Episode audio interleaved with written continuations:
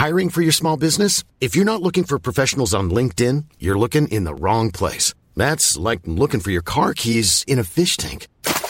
LinkedIn helps you hire professionals you can't find anywhere else, even those who aren't actively searching for a new job but might be open to the perfect role. In a given month, over 70% of LinkedIn users don't even visit other leading job sites. So start looking in the right place. With LinkedIn, you can hire professionals like a professional. Post your free job on linkedin.com slash people today. Ready to pop the question? The jewelers at BlueNile.com have got sparkle down to a science with beautiful lab-grown diamonds worthy of your most brilliant moments. Their lab-grown diamonds are independently graded and guaranteed identical to natural diamonds, and they're ready to ship to your door. Go to BlueNile.com and use promo code LISTEN to get $50 off your purchase of $500 or more. That's code LISTEN at BlueNile.com for $50 off. BlueNile.com code LISTEN. Millions of people have lost weight with personalized plans from Noom, like Evan, who can't stand salads and still lost 50 pounds. Salads, generally, for most people, are the easy button, right? For me, that wasn't an option. I never really was a salad guy. That's just not who I am. But Noom worked for me. Get your personalized plan today at Noom.com. Real Noom user compensated to provide their story. In four weeks, the typical Noom user can expect to lose one to two pounds per week. Individual results may vary. تاریخ روایت کارهای درست و اشتباه بشره که با مرورش شاید محکوم به تکرارش نباشیم. من محمد نازمی هستم میزبان شما در پادکست قاب تاریخ. عنوان این قسمت سید محمد بهشتی کادرسازی برای رسیدن به قدرت.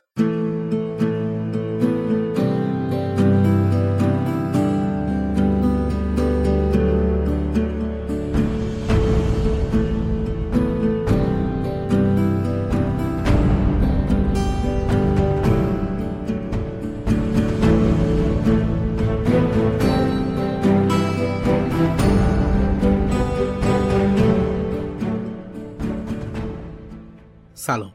سیومین قسمت پادکست قاب تاریخ رو میشنوید.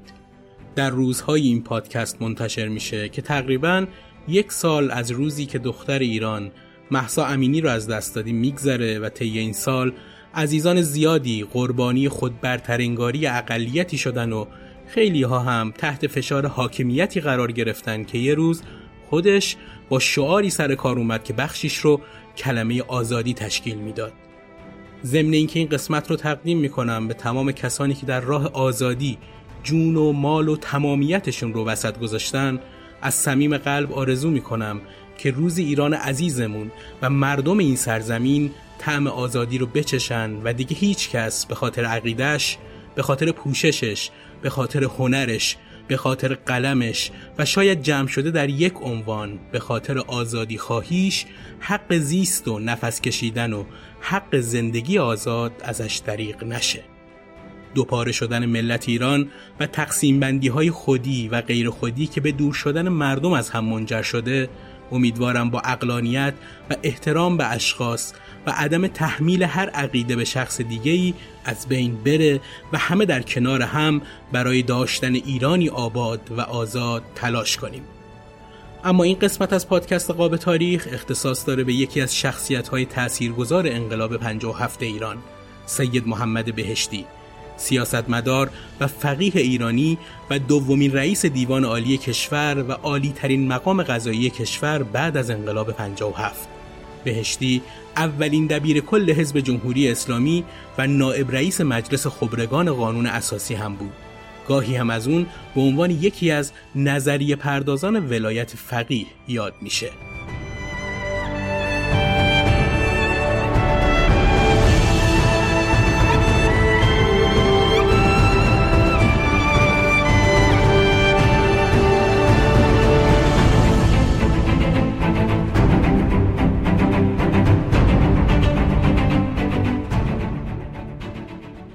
سید محمد حسینی بهشتی دوم آبان 1307 تو محلی لنبان اصفهان به دنیا آمد. وقتی که متولد شد سه سال از تاجگذاری رضاشاه پهلوی میگذشت. پدرش سید فضل الله بهشتی از روحانیون اصفهان بود که بیشتر فعالیتش محدود می‌شد به منبر رفتن تو استان اصفهان و روستاهای اطراف این شهر مثل حسین آباد و حسن آباد. سید محمد بهشتی تحصیلات مقدماتیش رو تو چهار سالگی و از مکتب شروع کرد. خیلی سریع خوندن و نوشتن و مطالعه قرآن رو یاد گرفت و بعد برای ورود به دبستان تو آزمونهای دبستان بهمن که بعدها به دبستان 15 بهمن شهرت پیدا کرد شرکت کرد و در آزمون کلاس ششم دبستان قبول شد که به دلیل سن کمش تحصیلات کلاسیک آموزشگاهی رو از کلاس چهارم دبستان شروع کرد. تو آزمون عمومی کلاس ششم ابتدایی اون سال که اون موقع این آزمون به صورت سراسری برگزار می‌شد تو شهر اصفهان نفر دوم شد. بعد از تموم شدن تحصیلات ابتداییش هم به دبیرستان سعدی رفت. بهشتی سال دوم دبیرستان بود که حوادث شهریور 20 پیش اومد. وقوع این حوادث و شاید پیشینه کار پدر که روحانی بود محمد نوجوان رو مشتاق حضور تو حوزه های علمیه کرد و باعث شد اون سال 1321 دبیرستان رو رها کنه و وارد حوزه علمیه بشه و تحصیلات مقدماتیش رو تو مدرسه صدر اصفهان پیگیری کنه. سید محمد بهشتی تا پایان سال 1325 تو اصفهان مشغول تحصیل بود و در همین سالها بود که تفاوت خودش با طلاب سنتی و حوزه رو نشون داد و تلاش کرد زبان انگلیسی بخونه. اون که تا حد زیادی فرانسه رو تو دوران دبیرستان یاد گرفته بود تصمیم گرفت به خاطر اینکه زبان انگلیسی زبان متداول این سالها بود به مکالمه انگلیسی مسلط بشه و برای این کار رفت پیش یکی از اقوامش تا از پس انگلیسی صحبت کردن هم بر بیاد. تعدادی از شاگردای بهشتی میگن اون روحانیون رو مجبور می‌کرد حتما زبان انگلیسی بخونند و حتی شخصا به اونها آموزش هم می‌داد. این موضوع برای روحانیون که غرب رو نماد انحطاط و ابتزال می‌دونستند خیلی مدرن البته عجیب به نظر می رسید. بعد از تحصیل تو اصفهان بهشتی به قم میره و تو مدرسه حجتیه که امروز به نام جامعت المصطفى العالمیه شناخته میشه اقامت می‌کنه و با تکمیل کفایه و مکاسب درس خارجش رو پیش استادهای اونجا محقق داماد، خمینی، خانساری، بروجردی و کوه کمری ادامه میده. محمد مفتح که بعد از انقلاب توسط گروهک فرقان ترور شد خاطری از دوره حضور بهشتی تو حوزه علمیه قم رو به این شکل روایت می‌کنه. مرحوم بروجردی به خصوص در اواخر عمر گوششان سنگین بود و از هر کس که اشکال یا سوال می‌کرد می‌خواستند که بلندتر صحبت کند. اما وقتی آقای بهشتی با صدای رسای خود اشکال و یا سوالی را مطرح می‌کرد با وجود آنکه فاصله هم گاه زیاد بود ایشان سریع مطلب را در میافت و چون به دقت گوش می‌کرد از ایشان می‌خواست که با صدای آرامتری صحبت کند و این نشانه توجه مرحوم بروجردی به اشکال و سؤال آقای بهشتی بود.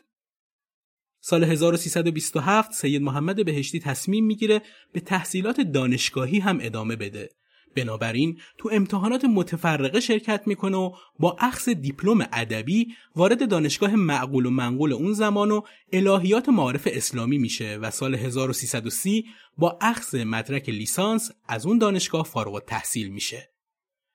بعد از گرفتن مدرک لیسانس بهشتی که انگیزه زیادی برای تحصیل تو ایران نداشت تصمیم می‌گیره به خارج از کشور بره تا بقیه تحصیلاتش رو اونجا ادامه بده اما تو همین ایام آشناییش با علامه تباتبایی مسیر زندگیش رو عوض کرد. اصرار همدورهی اون یعنی مرتزا متحری باعث میشه که بهشتی فعالانه تو کلاس های اسفار و منظومه علامه تباتبایی شرکت کنه و به عنوان یکی از افراد حاضر تو جلسات پنجشنبه شب و جمعه شب برای تهیه کتاب اصول فلسفه و روش رئالیسم هم حضور فعالی داشته باشه. تو اون سالها بهشتی با فضای سیاسی هم بیگانه نبود و تو جلسات و میتینگ های مربوط به ملی شدن صنعت نفت شرکت می‌کرد. اون یکی از سخنرانان اعتصاب تو تلگرافخانی اصفهان بود و صنعت ملی شدن نفت رو با کار ملت مصر و جمال عبدالناصر در مسئله کانال سوئز مقایسه و به قوام و سلطنه هشدار داد که ملت ایران حاضر نیستند ببینند این نهضت ملی مطامع دست بیگانگان بشه. بهشتی برعکس بقیه هملباسی های خودش علاقه و میل زیادی به کادرسازی و در دست گرفتن کارهای اجرایی داشت. اولین جرقه های این میل زیاد رو می‌تونیم تو تحلیل اون در رابطه با شکست ملی شدن صنعت نفت ببینیم. بهشتی معتقد بود که علت شکست ملی شدن صنعت نفت به خاطر نبود کادرهای سازمان یافته چه در بین یاران کاشانی و چه در بین حامیان دکتر مصدق بود که همین باعث شد گروه هایی که کادرهای سازمان یافته داشتند سررشته کارها رو تو دستشون بگیرن و باعث سقوط و انحراف در ملی شدن صنعت نفت بشن. بهشتی سال 1333 با کمک و حمایت آیت الله مرتضا حائری یزدی مدرسه دین و دانش را تأسیس کرد. مدرسه دین و دانش خیلی زود به یکی از مدارس معتبر تهران تبدیل شد. شیوه اداری متفاوت مدرسه، محیط اسلامی و تدریس علوم روز باعث شد خیلی از خانواده های مسلمان بچه هاشون رو برای تحصیل به این مدرسه بفرستند. سید صادق تباتبایی، غلام حسین کرباسچی، علی جنتی، محمد علی گرامی، فرشاد مومنی و محمد رجبی دوانی از شاگردای این مدرسه بودند که امروز اسمی برای خودشون به هم زدن. تو دبیرستان دین و دانش سید محمد بهشتی زبان انگلیسی، محمد مفتح شرعیات، ناصر مکارم شیرازی زبان عربی و علی اصغر فقیهی ادبیات تدریس می‌کردند. یکی دیگه از فعالیت های این مدرسه که تفاوت نگاه و مشرب شهید بهشتی رو نشون میده تدریس علوم روز به طلاب بود. تو همین سالها بود که بهشتی فعالیت مطبوعاتیش رو با نوشتن تو دو تا مجله اون زمان یعنی مکتب اسلام و مکتب تشیع پیگیری کرد. سالهای 1335 تا 1338 هم دوره دکترای خودش رو تکمیل کرد و تونست دکترای فلسفه رو از دانشگاه الهیات و معارف اسلامی بگیره. تو همین سالها بود که با همراهی مرتزا متحری و سید محمود طالقانی و یه عده از دانشگاهیان جلسات گفتار ماه رو برگزار و حاصل این جلسات رو به صورت کتاب منتشر کرد. سال 1339 بهشتی تصمیم گرفت برای سر و سامون دادن به برنامه درسی حوزه مدرسه جدیدی رو با کمک دوستانش عبدالرحیم ربانی شیرازی، محمد رضا سعیدی و علی مشکینی اردبیلی تأسیس کنه. بهشتی می‌خواست طرح تأسیس این مدرسه رو به آیت الله بروجردی ارائه کنه اما طرح این موضوع همزمان شد با مرگ بروجردی در سال 1340 به خاطر همین این طرح را همون سال به آیت الله گلپایگانی ارائه کرد که با استقبال گلپایگانی این طرح بهشتی تو مدرسه علمیه علوی به مدت دو سال اجرا شد تا بهشتی در کنار اداره مدرسه دین و دانش اداره این مدرسه رو هم به عهده داشته باشه. بعدها به دلیل به وجود اومدن یه سری مشکلات طرح به منظری و شمس که به نام بانی اون حقانی معروف منتقل شد و مدرسه حقانی شکل گرفت. سال 1342 بهشتی به تهران نقل مکان کرد و تو خیابون منیریه ساکن شد. برای تأمین معاش به صورت حق و تدریس تو دبیرستانهای تهران تدریس می‌کرد که دبیرستان کمال به مدیریت یدالله صحابی هم از جمله این دبیرستانها بود. تو همین ایام بود که گروهی از بازاریان مسلمان جمعیت معتلفه رو تشکیل دادند که برای فعالیت مبارزاتیشون از روح الله خمینی پیروی می‌کردند. به خاطر دوری مسیر و سختی دسترسی به خمینی این گروه از ایشون خواستند تو تهران گروهی رو به عنوان مشاور در امور دینی برای رایزنی معرفی کنه که خمینی هم سید محمد حسینی بهشتی، مرتزا متحری، محی الدین انواری و مهدی مولایی رو به اونها معرفی کرد تا به این ترتیب شورای مشاوران عقیدتی حزب متلف شکل بگیره. بهشتی نسبت به خیلی از مبارزان همدورش نگاه متفاوتی به کار مبارزه داشت و بیشتر تلاش می‌کرد مبارزه رو تو زمینه های فرهنگی پیگیری کنه تا سیاسی. بهشتی به مبارزه برای براندازی حکومت پهلوی اعتقاد زیادی نداشت و تلاش می‌کرد فعالیتش رو به صورت اصلاح طلبانه جلو ببره. به همین خاطر بود که برخلاف خیلی از روحانیونی که تو کار مبارزه شرکت داشتند با آموزش و پرورش حکومت پهلوی تو تهیه کتب درسی دینی همکاری کرد و با کمک دوستان همفکرش محمد جواد باهنر، علی گلزادی قفوری، سید رضای برقی و یه مدت کوتاهی سید رضی الدین شیرازی و رضا روزبه پایه‌گذار تعلیف کتب دینی اون زمان شدن. بهشتی که تو سن 23 سالگی با یکی از اقوام نزدیکش به نام عزت و شریعه مدرس مطلق ازدواج کرده بود و چهار تا فرزند یعنی دو تا دختر و دو تا پسر داشت به پیشنهاد تعدادی از آیات ازام به عنوان امام جماعت مسجد هامبورگ فروردین سال 1344 به آلمان رفت. البته خودش می‌گفت که خیلی مایل به این سفر نبود و با وجود مخالفت های ساواک اما به اصرار دوستان به این سفر میره و مشکل گذرنامش هم با وساطت آیت الله خانساری حل میشه. علت مخالفت ساواک با اعزام بهشتی به آلمان این بود که ساواک اون رو فردی مشکوک و مخرب علیه امنیت ملی حکومت پهلوی می‌دونست که با اقداماتش در خارج کشور باعث تحریک گروه های مذهبی تو اون کشورها میشه. تو گزارشی از اداره کل سوم ساواک درباره مکاتبات بهشتی از آلمان با بعضی از روحانیون و دوستانش در ایران و همینطور نظریه ساواک مبنی بر عدم صلاحیت اون برای تصدی امور دینی ایرانیان مقیم هامبورگ اومده؟ محترما به استحضار میرساند نامبرده بالا چندی قبل بنا به پیشنهاد مراجع تقلید و با اطلاع وزارت امور خارجه جهت تصدی و اداره امور مرکز اسلامی هامبورگ به آلمان عزیمت نموده و مشغول انجام تعلیمات اسلامی به جوانان ایرانی و دانشجویان مسلمان هامبورگ می باشد. ضمن کنترل نامه ها در پستخانه تعدادی نامه که برای دوستانش و همچنین روحانیون مقیم ایران فرستاده به دست آمده که در پرونده مربوطه مضبوط می باشد. مفاد این نامه ها حاکی است که وی فردی مشکوک و ناراحت می باشد. ساواک معتقد بود که موندن بهشتی در آلمان به مسلحت نیست و باید هرچه سریعتر شرایطی فراهم بشه که اون به ایران برگرده و تشخیص شخص واجد شرایط برای بر عهده گرفتن امور دینی ایرانیان مقیم هامبورگ باید با نظر مراجع میانه رو انجام بگیره. ساواک در مورد ادعاش که فعالیت های فرهنگی و سیاسی بهشتی خطرناک اعلام می‌کنه قرائن و شواهد حاکی از آن است که بهشتی به منظور خاص به وسیله عناصر ناراحت و روحانیون مخالف جهت تصدی امور مذهبی ایرانیان مقیم آلمان و تبلیغ به نفع جناهای مختلف ظاهرا مذهبی به آن کشور مسافرت نموده است که ضمن انجام امور مذهبی نیات آنان را نیز تأمین می نماید. به همین خاطر ساواک نامی در تاریخ 16 شهریور 1344 برای صالحی نجف آبادی میفرسته و ازش درخواست می‌کنه شخصی که دارای صلاحیت لازم باشه رو برای تبلیغ در آلمان اعزام کنه. بهشتی که تا دو سال به صورت موقت تو آلمان زندگی می‌کرد تا اگه پروژش تو آلمان به بنبست خورد به ایران برگرده پنج سال تو هامبورگ موند و تونست به مرکز اسلامی هامبورگ رونق بده. یکی از مهمترین فعالیت های بهشتی تو اون سالها تأسیس اتحادیه انجمنهای اسلامی دانشجویان گروه فارسی زبان بود. اون موقع کنفدراسیون دانشجویان ایرانی تو اروپا تشکیل شده بود که گرایش مارکسیستی داشت و دانشجویان مسلمان به خاطر نداشتن همچین تشکلی احساس خلع می‌کردن. بهشتی با تأسیس این مؤسسه خلع این دانشجوها رو پر کرد و به عنوان مشاور خدمات زیادی برای این انجمن تازه تأسیس انجام داد.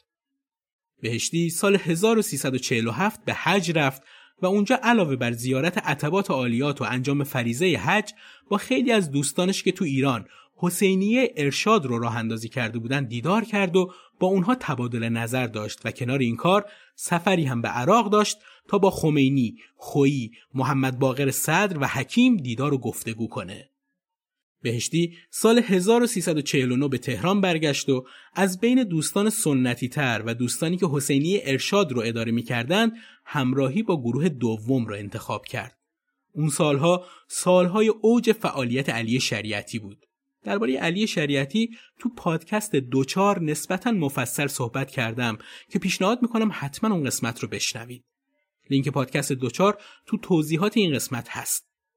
روحانیون نسبت به شریعتی دیدگاه شبیه به همین نداشتن. بعضیاشون مثل متحری کاملا عقاید شریعتی رو رد می‌کردن و خیلی رک و حتی با الفاظ نچندان مناسبی با اون مخالفت می‌کردن.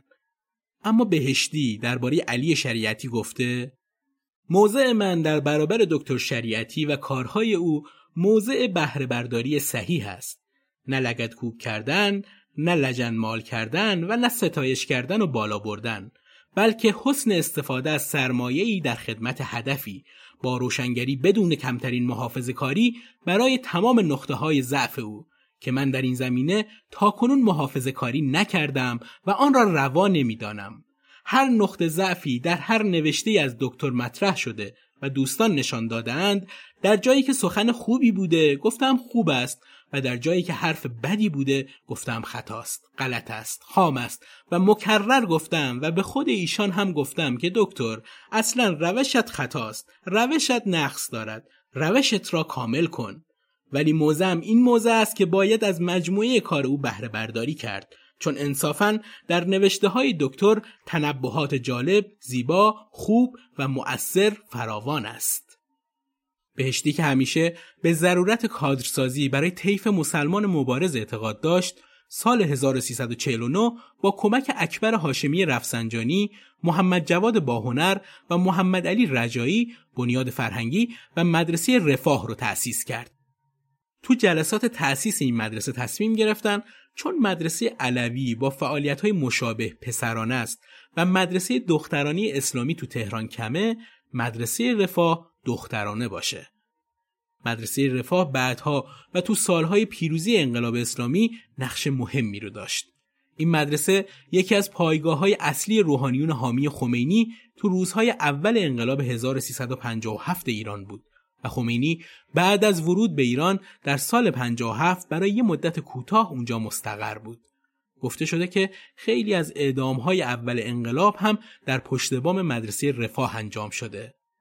اوایل انقلاب این مدرسه مرکزی بود که رجایی و منتظری سلاحهایی که در جریان انقلاب به دست مردم افتاده بود رو جمعآوری و تو زیرزمین مدرسه نگهداری می‌کردند. وقتی که مردم خبر ورود خمینی به مدرسه رفاه رو شنیدن گروه گروه خودشون رو به مدرسه رسوندن طوری که اطراف مدرسه از جمعیت مردم پر شد علاوه بر این مدرسه رفاه محل تشکیل دولت موقت جلسات شورای انقلاب و تصمیم گیری در خصوص سران دستگیر شده حکومت پهلوی هم بود و همین خاطر اعضای کمیته استقبال تصمیم گرفتند به دلایل امنیتی خمینی رو جایی که شرایط مدرسه رفاه رو داشته و نزدیک اون باشه یعنی مدرسه علوی مستقر کنند تا با این کار خمینی مستقیما در جریان تصمیم گیری های مربوط به انقلاب و دولت موقت قرار بگیره.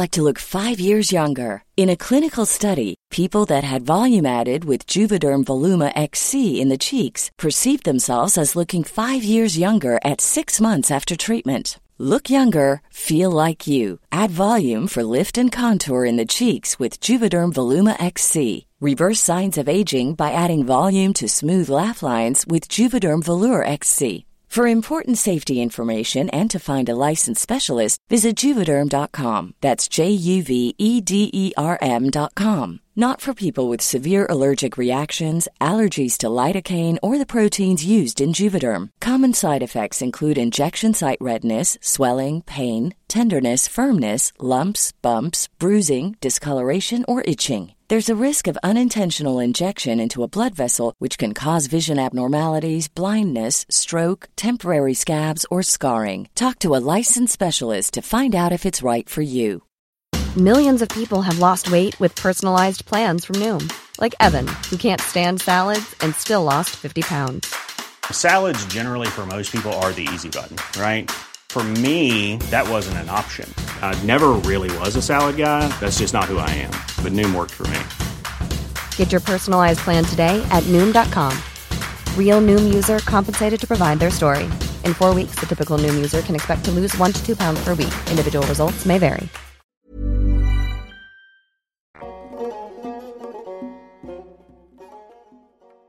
برگردیم به قبل از انقلاب و سال 1354. بهشتی تو این سال برای یه مدت کوتاهی توسط ساواک دستگیر و البته بعد از چند روز آزاد شد. اون از سال 1355 و بعد از قبول درخواست بازنشستگی از آموزش و پرورش سلسله جلساتی رو به درخواست دانشجوها با نام شناخت از دیدگاه قرآن شروع کرد. دلیل تشکیل همچین جلساتی روشن شدن مواضع ایدئولوژیک حامیان خمینی با گروه های چریکی مارکسیستی و مسلمانی بود که تنها راه مبارزه با حکومت پهلوی رو مبارزه مسلحانه می‌دونستند. سال 1354 برای مبارزین انقلابی که علیه پهلوی فعالیت می‌کردند سال خیلی مهمی بود. تو همین سال بود که سازمان مجاهدین خلق با صادر کردن یه بیانیه تغییر مواضع ایدئولوژیکش رو اعلام کرد و منجر به یه سری تصفیه های خونین تو سازمان مجاهدین خلق شد که به وسیله تغییر شهرام صورت گرفت و جناح مارکسیست شده حزب جناح مسلمان رو به طور کامل حذف کرد. این تغییرات باعث شد روند مبارزات به طور کامل تغییر کنه و شکل مسلحانه به خودش بگیره.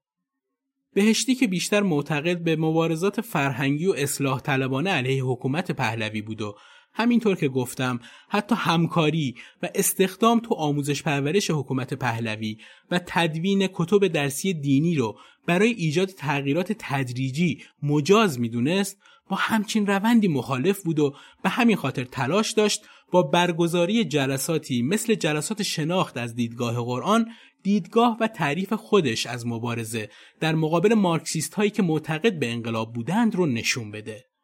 سال 1356 بهشتی می‌خواست با کمک بعضی از نزدیکانش حزبی مسلمان تشکیل بده که با خروجش از ایران تو اردیبهشت سال 1357 نیمه تموم موند.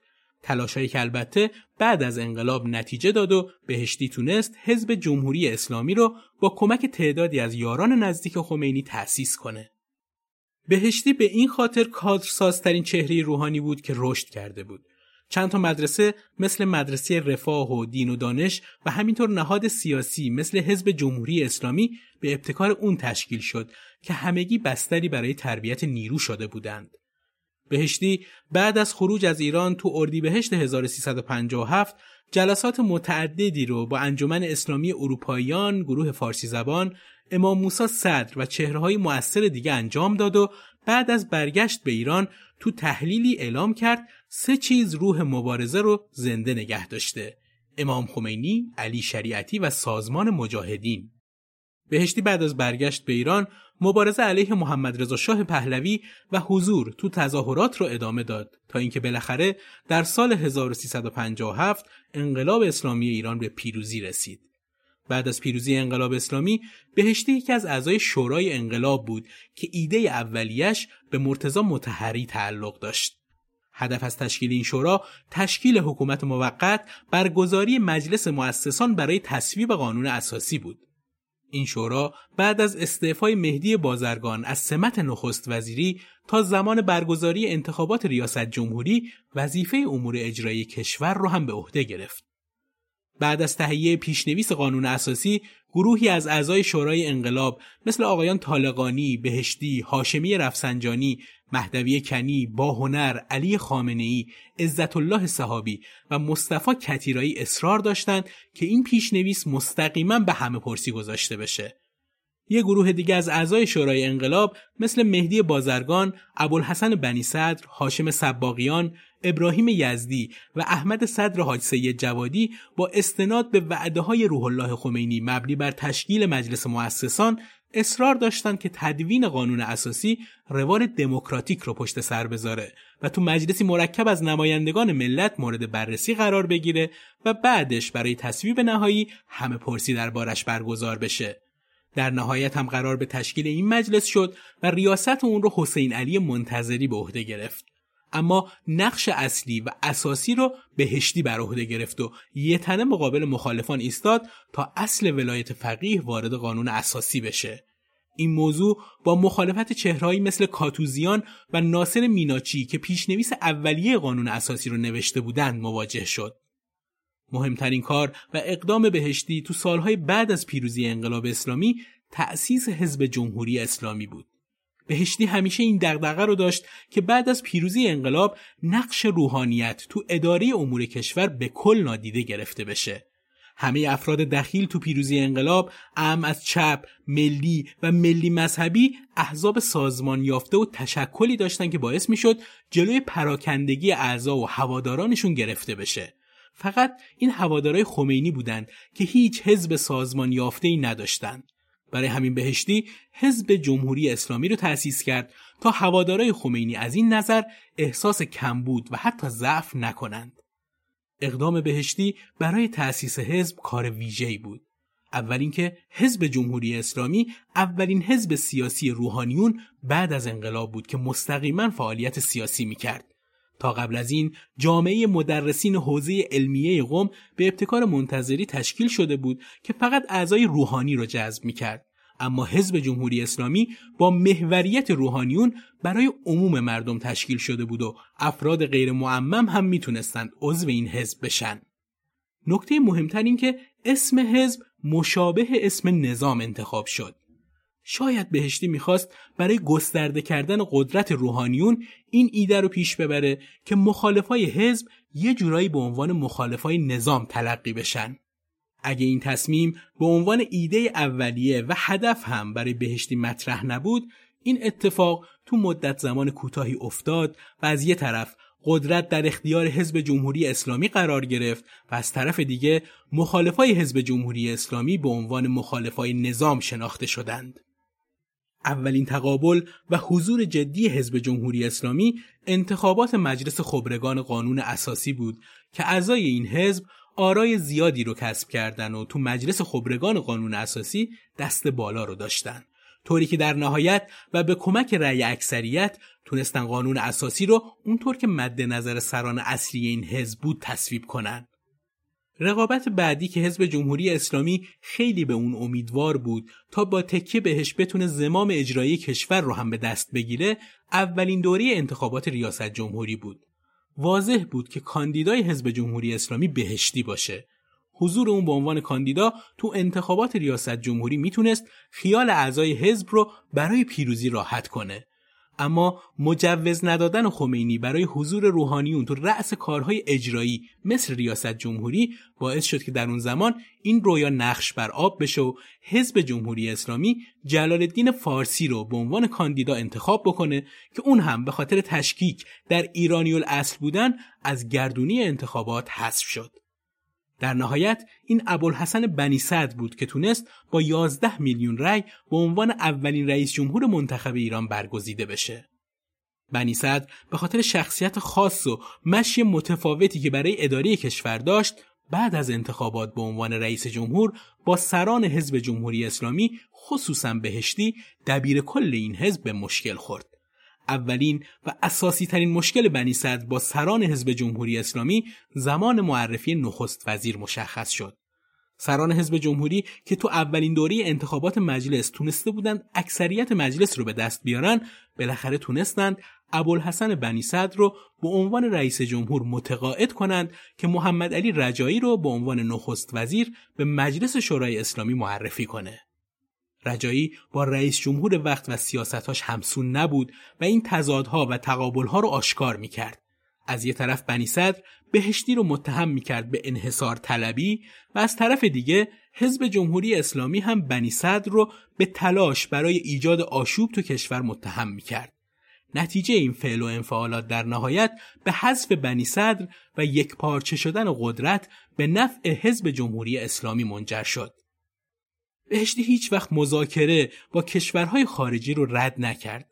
تو همون سالهای اولیه پیروزی انقلاب اسلامی دو تا نظر درباره مذاکره وجود داشت. یکی نظر سران نهزت آزادی بود که مذاکره با آمریکا رو مجاز و حتی لازم می‌دونستند و یکی دیگه هم نظر انقلابیون متعصب که هر مذاکره‌ای با غرب و آمریکا رو رد می‌کردند و این کار رو خیانت به انقلاب اسلامی می‌دونستند کلا اصل مذاکره رو نفی می‌کردند اما بهشتی نظر متفاوتی داشت. یک نوع دیگر این دیده است که باید مطالب دشمن را مستقیما از زبان نمایندگان مستقیمش شنید و از این نوع مقابله با نمایندگان دشمن خودداری نکرد بلکه از آن به عنوان وسیله‌ای برای دو چیز استفاده کرد یکی برای خواندن دست دشمن از نزدیک و دیگر برای نشان دادن آگاهی سیاسی و قدرت روحی و اعتماد به نفس در صف خودمان از نزدیک. من به عنوان فرد خودم طرفدار این نظر دوم بودم و هنوز هم هستم. اگر باید به دشمن نشان دهیم که ما از توطعه ها و تهدیدهایت نمی ترسیم این نترسیدنمان را او رویارو لمس کند. از اونجا که بهشتی هیچ وقت مذاکره رو نفی نکرد همین مسئله شایعات زیادی رو دوروبر اون به وجود آورد تا جایی که بعضی از مخالفای نظام جمهوری اسلامی اعلام کردند که برژینسکی بعد از ماجرای تسخیر سفارت آمریکا تلاش کرده با بهشتی از کانال سفیر آمریکا در الجزایر مذاکره کنه. بهشتی البته دو بار با آمریکایی ها دیدار داشت. روز 28 اسفند سال 1357 و در اولین روزهای بعد از پیروزی انقلاب جی بی لامبراکیس مسئول بخش سیاسی سفارت آمریکا در تهران به همراه دو عضو دیگه سفارت تو خونه بهشتی با اون دیدار کردند. تو این دیدار راجع به مسائل مختلف انقلاب و روابط خارجی ایران بعد از سقوط شاه و از جمله روابط آینده با آمریکا که دغدغه مقامات واشنگتن بود صحبت شده بود. ویلیام سولیوان سفیر آمریکا بعد از این ملاقات تو نامه‌ای به وزارت خارجه کشور مطبوعش بهشتی رو اینطور توصیف کرده بود. او به وضوح سیاستمداری خبره است. زبان انگلیسی را خوب می‌داند. او متفکر قوی و روشمند و مدیری تواناست. سخنانش متمرکز است و از شاخه‌ای به شاخه دیگر نمی پرد. دومین ملاقات بهشتی با آمریکایی ها هفت آبان 58 به پیشنهاد ابراهیم یزدی وزیر امور خارجه وقت با هنری پرشت مسئول امور ایران در وزارت خارجه آمریکا که به ایران سفر کرد و بروس لینگن کاردار وقت آمریکا در ساختمان مجلس سنا انجام شد. سالها بعد پرشت درباره این دیدار به بی بی سی فارسی گفت از او پرسیدم بسیاری از ایرانی ها که ایران را ترک کردند به وطنشان دلبستگی دارند و خیلی ها هم علاقه دارند که برگردند. آیا آنها می توانند به ایران برگردند؟ بهشتی گفت بله ما به این افراد احتیاج داریم و می توانند برگردند. اما نباید فکر کنند که می توانند انقلاب را تغییر بدهند. انقلاب ایران را تغییر داده و نمی توانند چیزی را عوض کنند. همین دوتا ملاقات منجر به شاعبه های بعدی شد تا سازمان مجاهدین خلق و حتی بعضی از تسخیر کنندگان سفارت آمریکا بهشتی رو روحانی طرفدار آمریکا بدونند.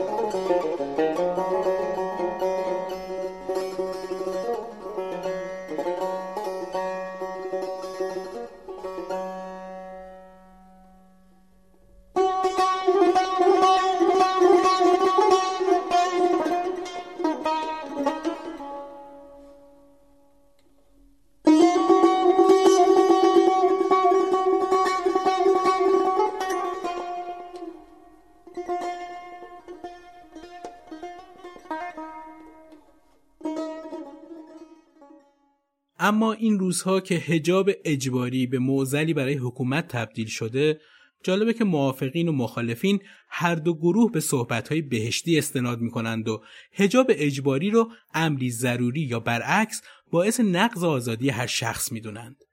موافقین هجاب اجباری به سخنرانی از بهشتی استناد می کنند که بهشتی تو این سخنرانی میگه اصولا آن آزادگی که به صورت یک شعار اصلی در انقلاب اسلامی ما درآمد این آزادی بود اگر زن و مرد ما فریاد برمی آورد که استقلال، آزادی، حکومت اسلامی منظورشان آن آزادی بیبند و بارگونه نبود. هیچ مرد مسلمان و متعهد و هیچ زن مسلمان و متحد خواستار آن نبود که زن و مرد در جامعه ما آزاد باشد. هیچ قید و بندی نداشته باشد.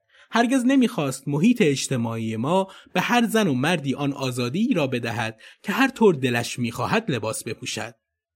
اون خطاب به حاضران می‌پرسه آیا شما آن روز که بانک برمی آوردید که آزادی منظور شما از آزادی این بود که در جامعه مرد و زن آزاد باشند هر گناهی را می‌خواهند مرتکب بشوند و هر کس خودش بر پایه ایمانش گناه نکرد خیلی خوب اما اگر ایمانش و معرفتش آنقدر بالا نبود که او آزادانه گناه نکند و دنبال روی هواها و هوسهایش بود او را آزاد بگذارند؟ بهشتی بعد در پاسخ به این سوالات میگه برای اینکه بقیه انسانها حاکم بر هوایشان بمانند باید بکوشیم محیط هم طبیعی باشد که از در و دیوارش انگیزه فساد نبارد. و به محض اینکه ما خواستیم محیط را از این آلودگی ها پاک کنیم خود به خود مقداری از آزادی ها گرفته می شود.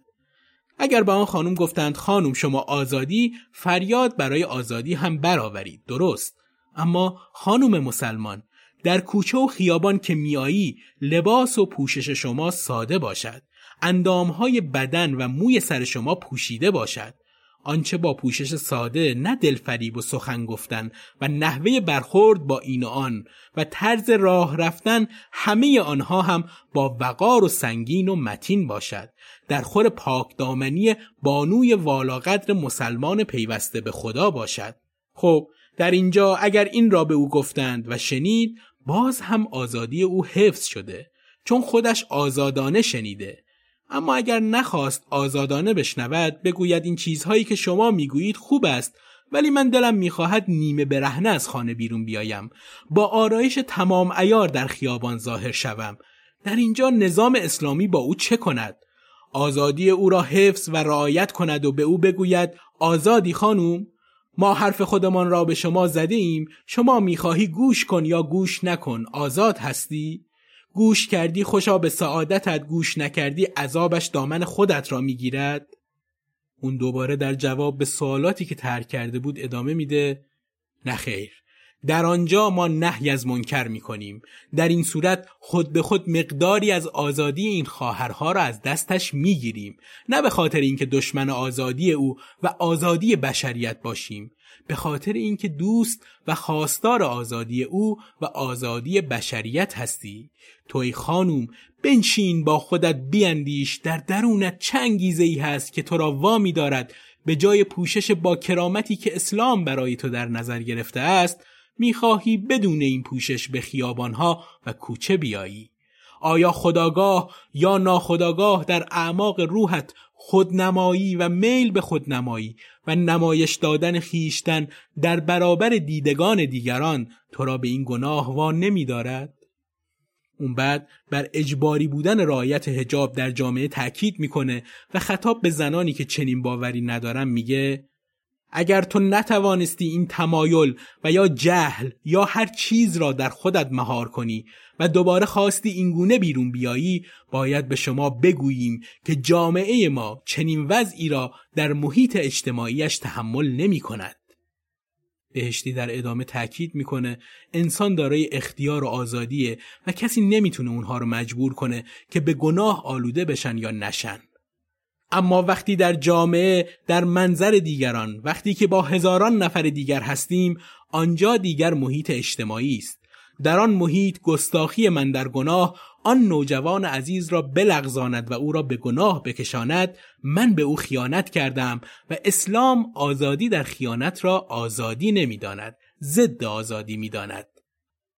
اون با تاکید بر اینکه جامعه باید پالوده شود به انتقادی که همین امروز به مسئله تجسس تو زندگی خصوصی افراد به بهانی هجاب اجباری اعمال میشه جواب میده و میگه می‌گویند جامعه مسلمان ها جامعه فضول هاست بله جامعه مسلمان ها جامعه فضول هاست کار دارند ببینند من چه کار می‌کنم اگر در خانه تک و تنها باشم. نه آنجا تجسس نمی کنند ولا تجسس.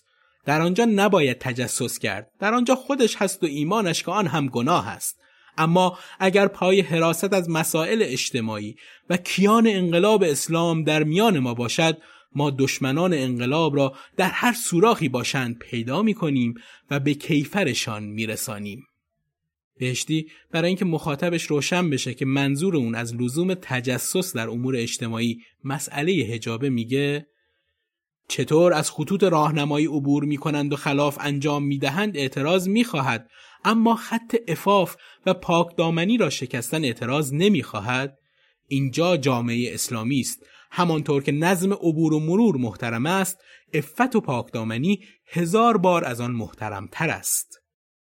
این دیدگاه که حکومت در حال حاضر عینش رو داره انجام میده اما مخالفینی رو هم داره.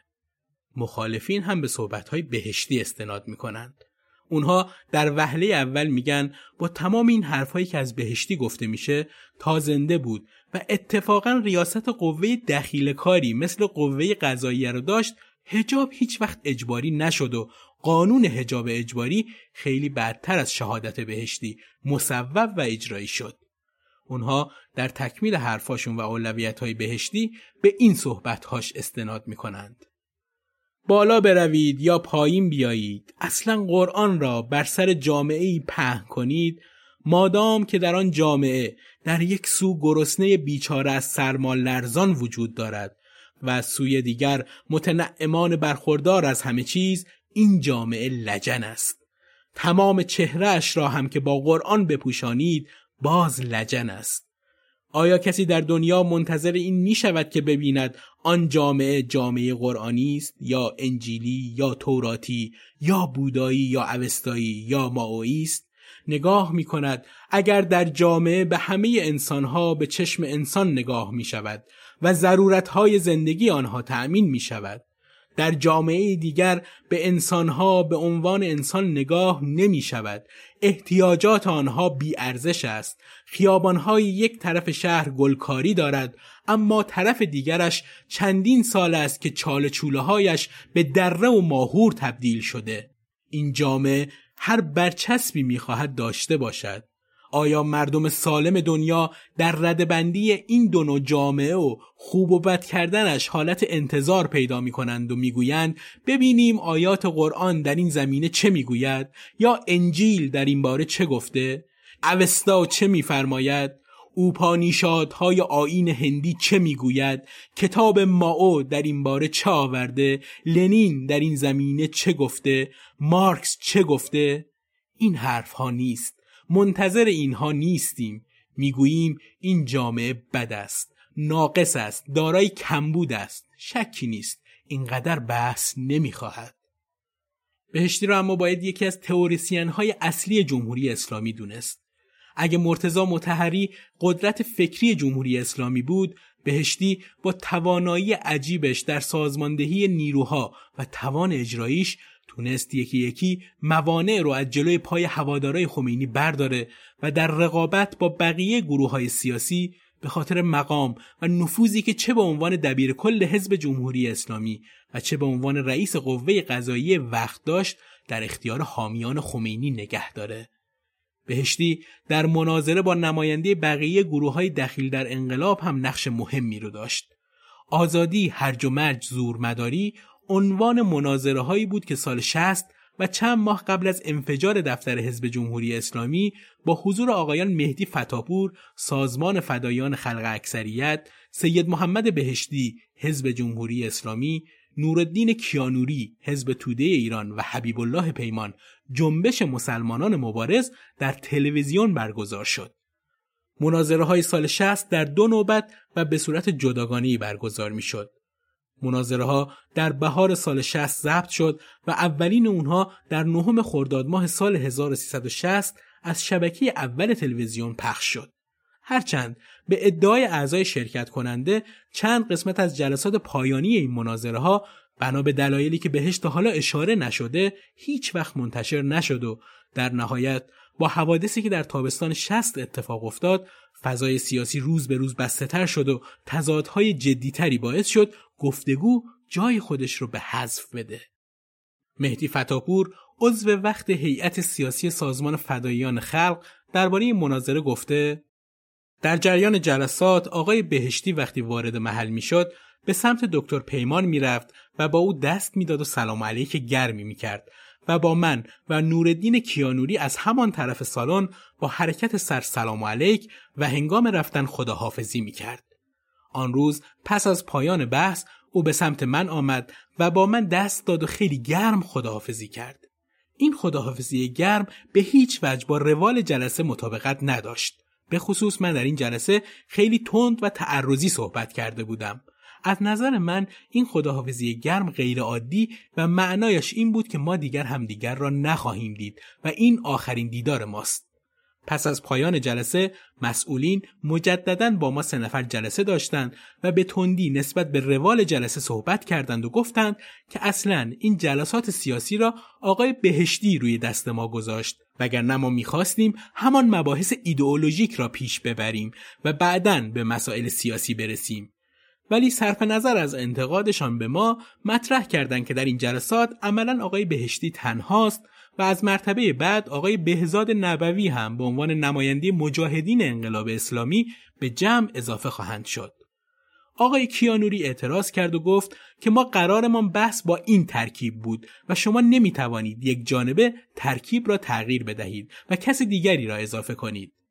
هنگام رفتن آقای کیانوری خیلی دلخور بود و گفت که حالا با این ترکیب جدید حتما یک بار همدیگر را قبل از جلسه ببینیم و راجع به روال پیشبرد بحث صحبت کنیم.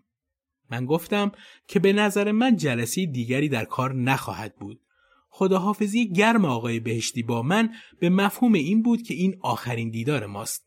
من مطمئنم که این هفته اتفاقات ناگواری رخ خواهد داد که ادامه مناظره ها را از دستور خارج می کند و آقای بهشتی از آن اطلاع دارد. آقای کیانوری با ناباوری به من نگاه کرد و حرفم را زیاد جدی نگرفت.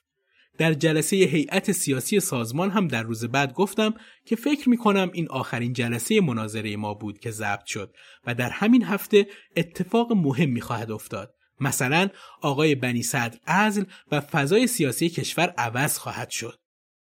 به هر حال بهشتی شامگاه هفت تیر سال 1360 در بمبگذاری در دفتر حزب جمهوری اسلامی منصوب به سازمان مجاهدین خلق ایران در حین سخنرانی در تالار دفتر حزب جمهوری اسلامی کشته شد. البته سازمان مجاهدین خلق تا به امروز مسئولیت این انفجار رو بر عهده نگرفته و البته انکار هم نکرده.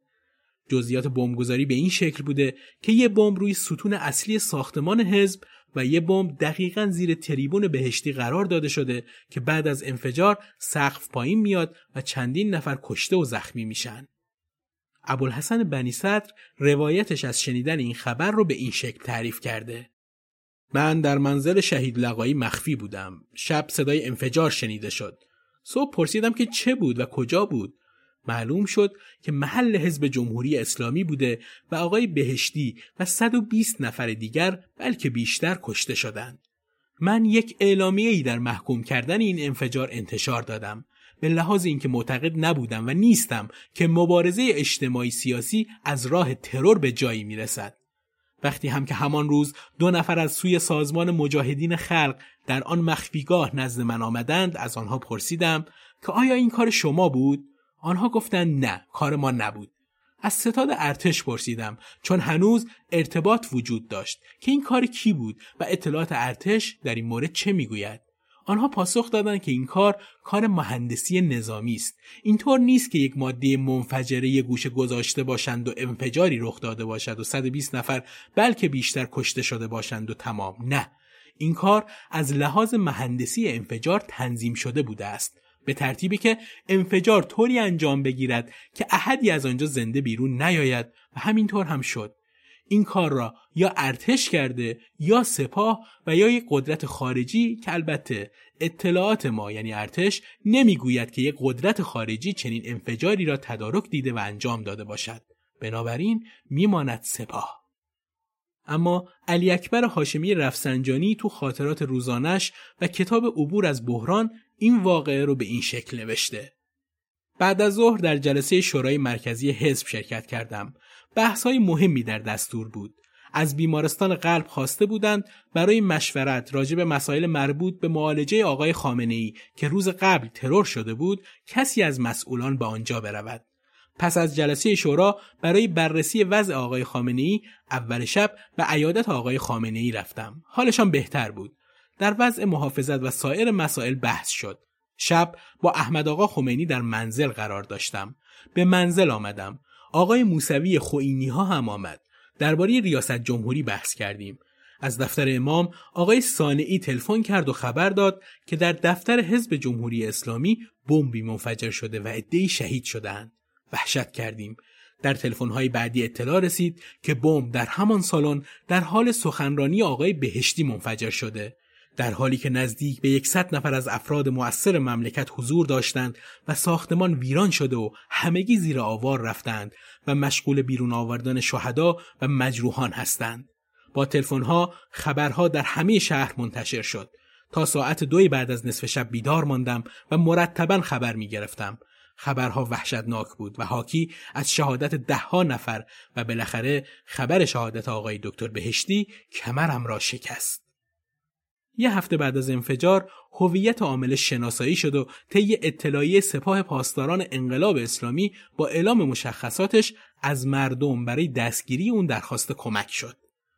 در تحقیقات مشخص شد که این عمل وحشیانه توسط سازمان آمریکایی مجاهدین خلق تدارک دیده شده و یکی از افراد مؤثر در این جنایت فردی است به اسم محمد رضا کلاهی که مشخصات نامبرده بدین شهر اعلام می گردد. محمد رضا کلاهی فرزند حسن متولد 1338 دارنده شماره شناسنامه 1251 دانشجوی سال اول رشته برق دانشگاه علم و صنعت ایران و دارای دیپلم ریاضی از دبیرستان بامداد واقع در خیابان جمهوری اسلامی خیابان گلشن که نام برده در حین وقوع حادثه متواری شده است محمد رضا کلاهی سمدی از اعضای سازمان مجاهدین خلق ایران و متهم انفجار هفت تیر 1360 در ساختمان حزب جمهوری اسلامی بود. اون که به عنوان کاردان فنی تجربی تجهیزات صوتی در حزب جمهوری اسلامی کار می‌کرد متهم بود که بمب را همراه خودش به مقر حزب برده. به همین دلیل اون عامل انفجار شناخته شد. بعد از انفجار بمب در مقر حزب اون به سرعت و قبل از اینکه کسی بهش شک کنه به بهانه خرید بستنی برای هزار سوار موتورسیکلت خودش شد و فرار کرد. کلاهی بدون اینکه تو دادگاهی در ایران محاکمه بشه تونست از مرز خارج بشه و به فرانسه بره. اون اوایل دهه 1980 میلادی به عنوان پناهنده با نام مستعار علی معتمد به هلند رفت. مقامات جمهوری اسلامی ادعا می کنند که کلاهی عامل نفوذی مجاهدین خلق در حزب جمهوری اسلامی بود. گفته میشه اون از سازمان جدا شده بود اما به خاطر گذشته خودش مخفیانه زندگی می‌کرد. مرتزا همزلویی از اعضای پیشین سازمان مجاهدین خلق هم این ادعا رو تایید و گفت که کلاهی در قرارگاه اشرف مدتی محافظ مسعود رجوی بوده. به هر ترتیب پیکر بهشتی و بقیه کشته شدگان بمبگذاری تشی و تو بهشت زهرا و قطعه 24 که آرامگاه 72 تن خونده میشه به خاک سپرده شد. معمار طراح و سازنده بنای این آرامگاه میر حسین موسویه. ادعایی هست که تعداد کشته شدگان را 72 نفر اعلام کردند تا با واقعی کربلا شبیه سازی بشه و در اصل تعداد کشته شدگان بیشتر از این عدد بوده.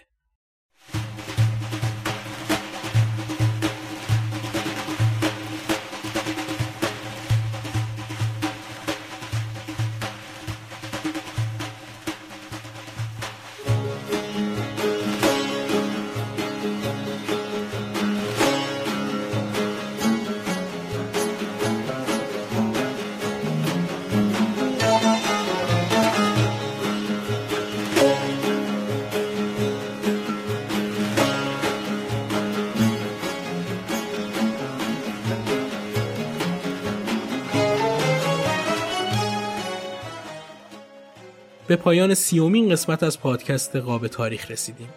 امیدوارم این مختصری که از معرفی شخصیت ها در پادکست ارائه می کنم مورد توجهتون قرار بگیره و با مطالعه بیشتر نقص من در روایت رو برطرف کنید.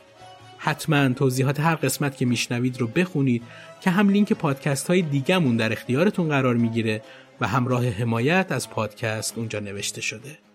ممنون از اینکه همراهمون هستید روز و روزگار خوش رندان سلامت می کنن جان را غلامت می کنن رندان سلامت می کنن جان را غلامت می کنن مستی ز جامت می کنن مستان سلامت می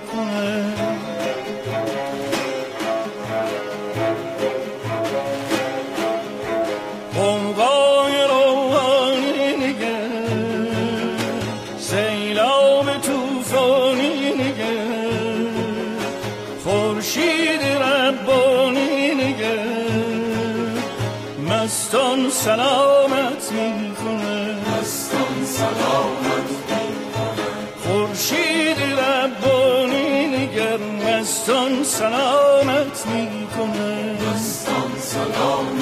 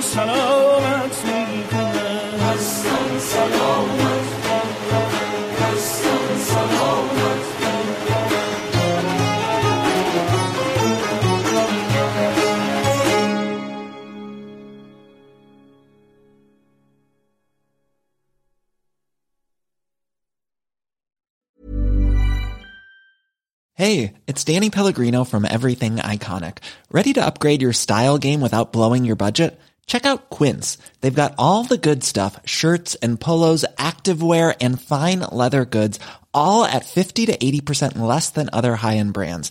And the best part? They're all about safe, ethical, and responsible manufacturing. Get that luxury vibe without the luxury price tag. Hit up quince.com slash upgrade for free shipping and 365 day returns on your next order. That's quince.com slash upgrade.